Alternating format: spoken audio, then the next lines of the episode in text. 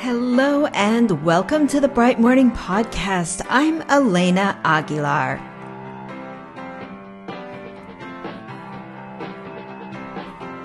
Welcome to the second part of our mini series. This is a three part mini series about transformational professional development. And today I've got six tips for you that you haven't heard before. You could think about these as quick fixes, but sometimes quick fixes sounds technical. And these are transformational tips that you haven't heard before. Maybe you have if you have been listening to me or reading me talk for 10 years or something. Maybe you have, but I don't think you have. So that is coming up in just a moment. Before we get into this episode, I do want to thank our listener with the username. I'm going to spell it because I'm not sure if this is a name or so the username is A Y O G E H R T, who on the Apple Podcasts review wrote, I am new to coaching and I've been following the Bright Morning team on Instagram. I just listened to Is Your Tank Full? And I'm amazed at how relevant it is not only to my professional life, but my personal life as well. The deep reflection Elena asks of the listener is necessary and welcome. I'm excited to continue to listen to her other recordings. Thank you, listener, so much for taking the time to rate and review the podcast. It means so much to me.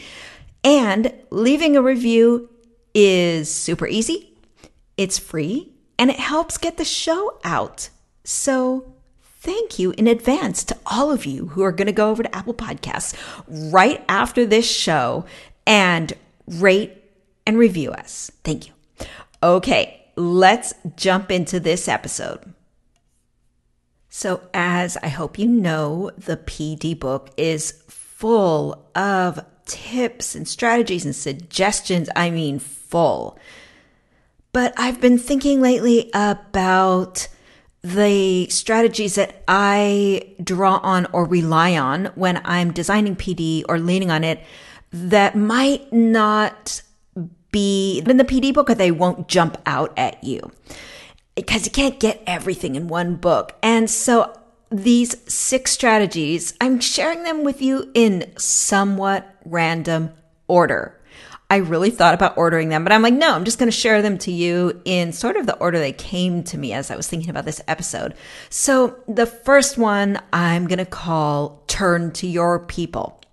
This is a strategy for adaptive facilitation.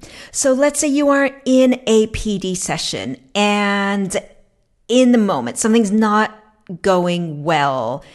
Something is just not working. My suggestion is turn to your people. Ask the people in the room if they have a suggestion for what to do or how to move forward. So let's say you've asked participants to do an activity and then just after you release them into doing it, a few people start coming up to you to ask a question and you start thinking this activity isn't working. It's not clear. I don't know what to do. You look around the room. You can kind of see that people seem stuck. And then your brain does that freezing thing. I don't know what to do. Okay, here's what to do. Call the group back together and say, I'm noticing that this activity might not be working in the way that I hoped it work. Maybe the directions are unclear. Maybe this just doesn't feel right. I'm stuck right now. I'm not sure what to do. Does anyone have a suggestion for how we could move forward? So you don't need to be the ultimate absolute authority on everything. You don't need to know everything. I'm amazed sometimes when I do this, I'm amazed by how someone will say something that seems so, in retrospect, obvious and easy, and it doesn't mean throwing away the whole activity. It's just very simple. It, you know, someone might say something like, could you just demonstrate how to do the first part of this? Or this seems like so much to do and we only have 20 minutes. Could we extend it or could we do part of it this time and part of it next week? So turn to your people, ask for their support when you get stuck in a facilitation moment. Okay, that's tip number one. Tip number two is somewhat aligned. It's another take on the I'm stuck in the moment. So let's say you are in a PD session and someone asks you a question and you're not sure how to answer it. The tip is to do a think aloud. Share the wonderings you're having, share what you're grappling with. So this isn't kind of like a technical question, like what page was that on, but something substantive especially something that might reveal to you an idea you haven't fully thought through or a contradiction in what you're saying. So recently I was presenting and someone asked a question that stumped me. I had all these thoughts that were kind of swirling through my mind, but they were mixed up. I couldn't really explain what I was thinking. So I provided an answer, or I'll say I tried to provide an answer. And then I said this.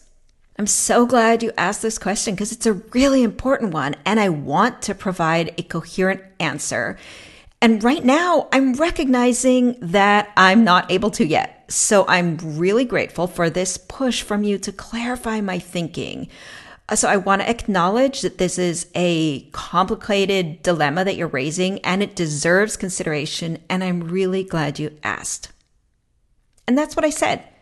And part of me felt especially in the beginning, sort of embarrassed that I didn't have a good answer. Like my credibility was on the line and like, who am I, this expert? And I can't answer this really important question. And then I felt like, look, this is what's going through my mind. So I know that PD providers, we often feel like we have to be the ultimate experts on whatever we're presenting on, but we are not. We will never be the ultimate expert because that person just doesn't exist. So when we're asked something that we don't have a really clear answer for in that moment, sometimes the most powerful response is to be honest. You are modeling what it looks like to be a learner. And again, I want to acknowledge this brings up these questions about power and authority and credibility. And those are really meaningful inquiries to explore. And that is what's covered in chapter three of the PD book, the chapter about navigating power. It is also something that we really dig into in our artful design and facilitation workshop. And so you do have to also do those kinds of explorations around power. And you have to cultivate awareness of what comes up for you when you're presenting, of your thoughts and your feelings, so that really you can be primed to share the kind of think aloud that I just shared with you. So that's tip number two when you are asked a really challenging question and you're not sure how to answer it, do the best you can. And then briefly, don't go into a long explanation of every thought and feeling you're having, but briefly share your thoughts. Do a think aloud. Okay, strategy number three. So I'll tell you, sometimes this one really is a quick fix for me. And this strategy is to dance. Yes, to dance.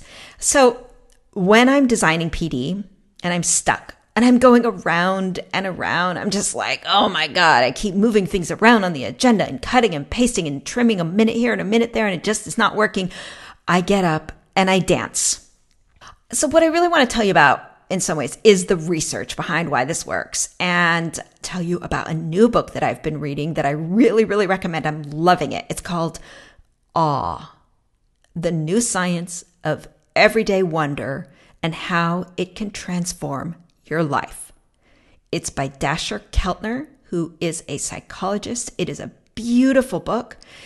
And one of the things that he writes about is the neurophysiology of awe through the lens of music, how different types of music affect our heart rate and our hormones. And so I want to read you a short passage. Okay, you can probably, like, yes, this is a book that I'm so excited about. It just came out in January of 2023. Okay, uh, let me read you this passage.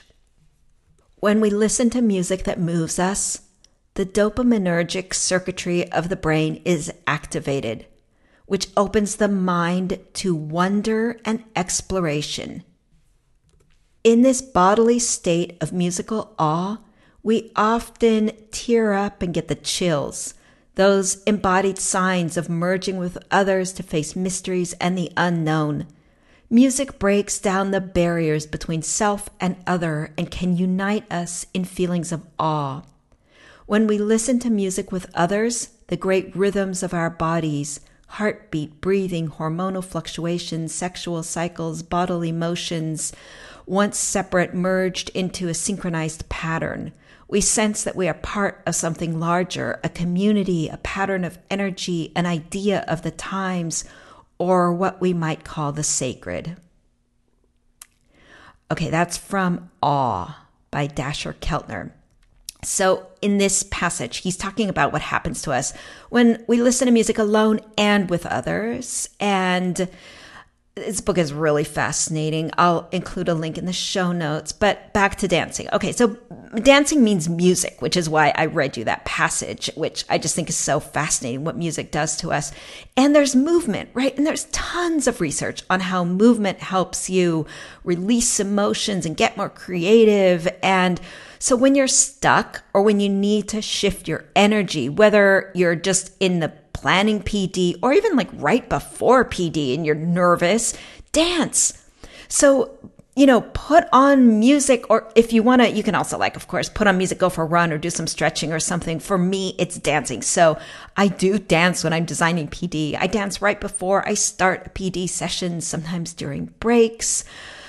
So that is strategy number three, which is really just move your body, listen to some music, do one or the other and see what happens. Cause there is all of this neuroscience and stuff that happens that I kind of barely understand. But every time I read it, I'm like, yes, music, dance, movement. Okay. Sometimes we just need that. That is strategy number three. Strategy number four. I'm kind of going to continue a little bit on this theme. This strategy is dance in front of PD participants, dance in front of your learners. Let me explain this a little bit and then you'll find in case you're just bristling, you're like, I will never do that. Let me get into this. And then you'll kind of understand where I'm going with this. So dance in front of PD participants, especially if this makes you feel a little uncomfortable. So maybe about 10 years ago, I was leading a team meeting and I think it was like a day long thing. I brought in Pictionary for sort of a midday fun break. And I did one drawing that no one could guess what it was. And when I said what it was, everyone on my team thought it was the funniest thing ever because the object that I was supposed to draw was completely unrecognizable from the thing that I had drawn. So you could say, one could say, I am not a very good drawer can't really represent something, especially when it's just in my mind or it's a word. One of my teammates told me that that was the moment when he started to see me differently, when he started sort of feeling more comfortable with me as his boss, because he saw that I wasn't good at something. And he said he kind of like held me on this pedestal because he admired my coaching and my leadership, but he hadn't seen me do things that I wasn't really good at. And I have had this experience a number of times, especially when I dance in front of people or I share a video of me dancing. So let me be really clear. My dance moves are nothing that anybody is going to want to imitate.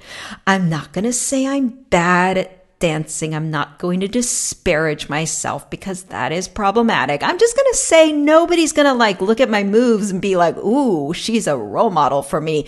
So people seem to love it when I put these videos. I don't think they laugh at me and I don't even really care if they do. But what I think they're seeing is that I'm human that there's things that I don't do well, that I am willing to share the parts of me that are in development or share the skills I'm not so great at.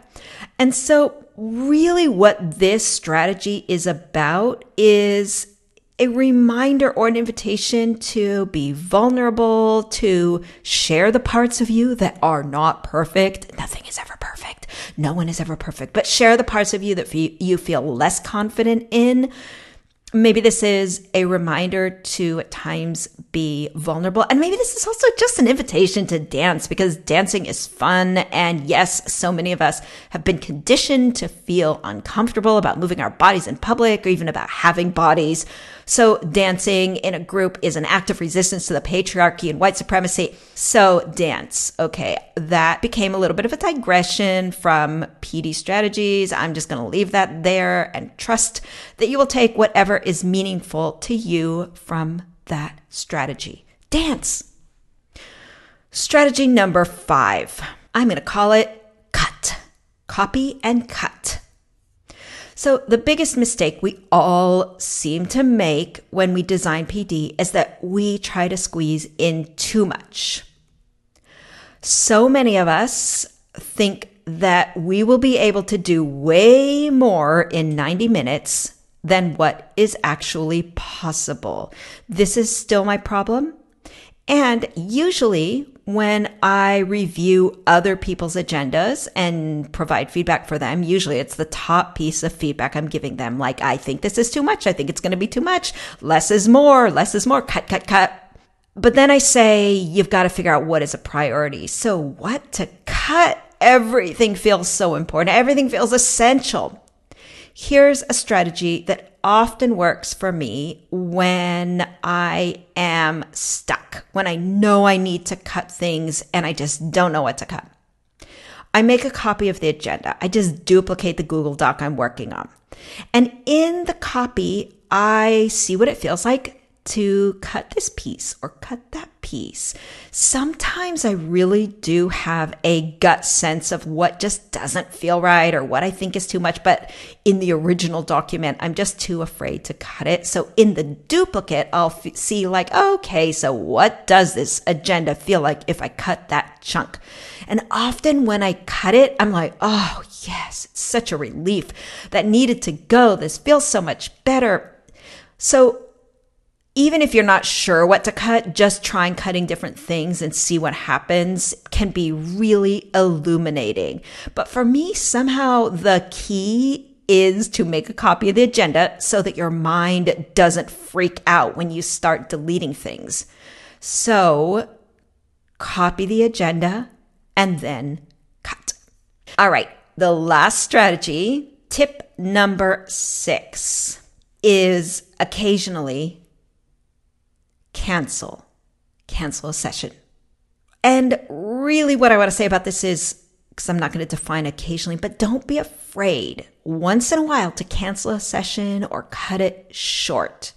So, not too long ago, I was supposed to facilitate a PD session with my team.